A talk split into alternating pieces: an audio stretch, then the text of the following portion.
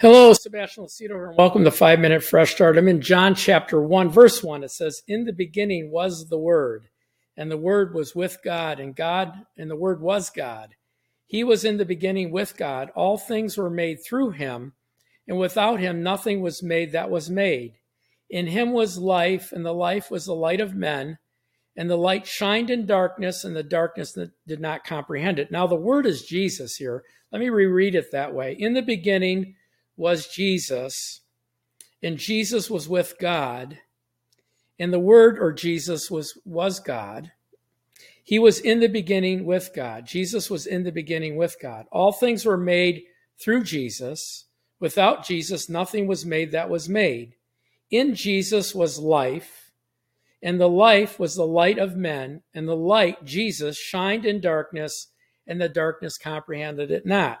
Later in the chapter, verse 12, it says, But as many as received him, received Jesus, to them he gave the right to become the children of God. To those who believe in his name, who were born not of blood, not of the will of flesh, nor of the will of man, but of God. In the Word, Jesus became flesh and dwelt among us, and we beheld Jesus' glory. And the glory was as the only begotten of the Father, full of grace and truth. So the Word is Jesus, and Jesus is the Word. And here's the thing that we need to understand our believing in prayer, our believing, when we believe the Word of God and walk in obedience, we're simply saying we believe in Jesus and we're walking with Jesus. I mean, when you when you look at it, if we believe God's word is truth and we walk in his word, then we're walking with Jesus and we believe in Jesus. That's why some scriptures uh, sometimes sound so harsh.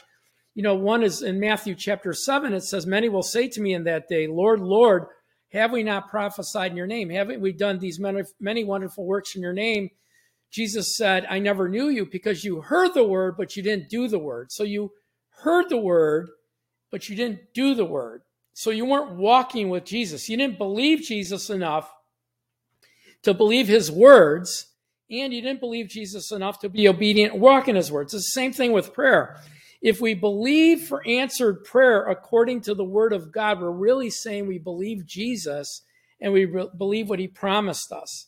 You know, anything in scripture is Jesus. I mean, it's it's a reflection of Jesus. And so when you look at the word of God, when you look at uh, you know what the Bible is telling us here, it's really that God is his word and his word his word is God. And so when you look at the scripture, when you you know when you look at it, you have to understand that we're really reading God.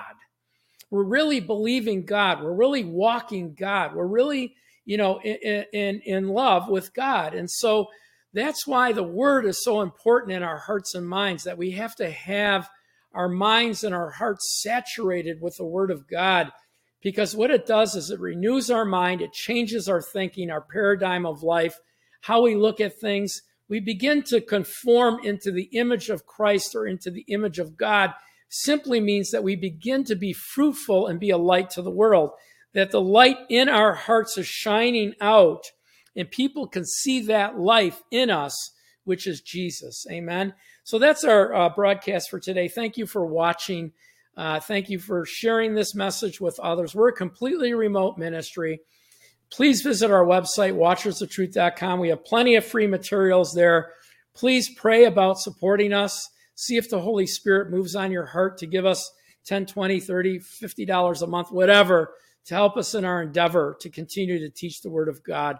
God bless you guys. I pray God's blessing upon you and your families. In Jesus' name, amen. God bless you.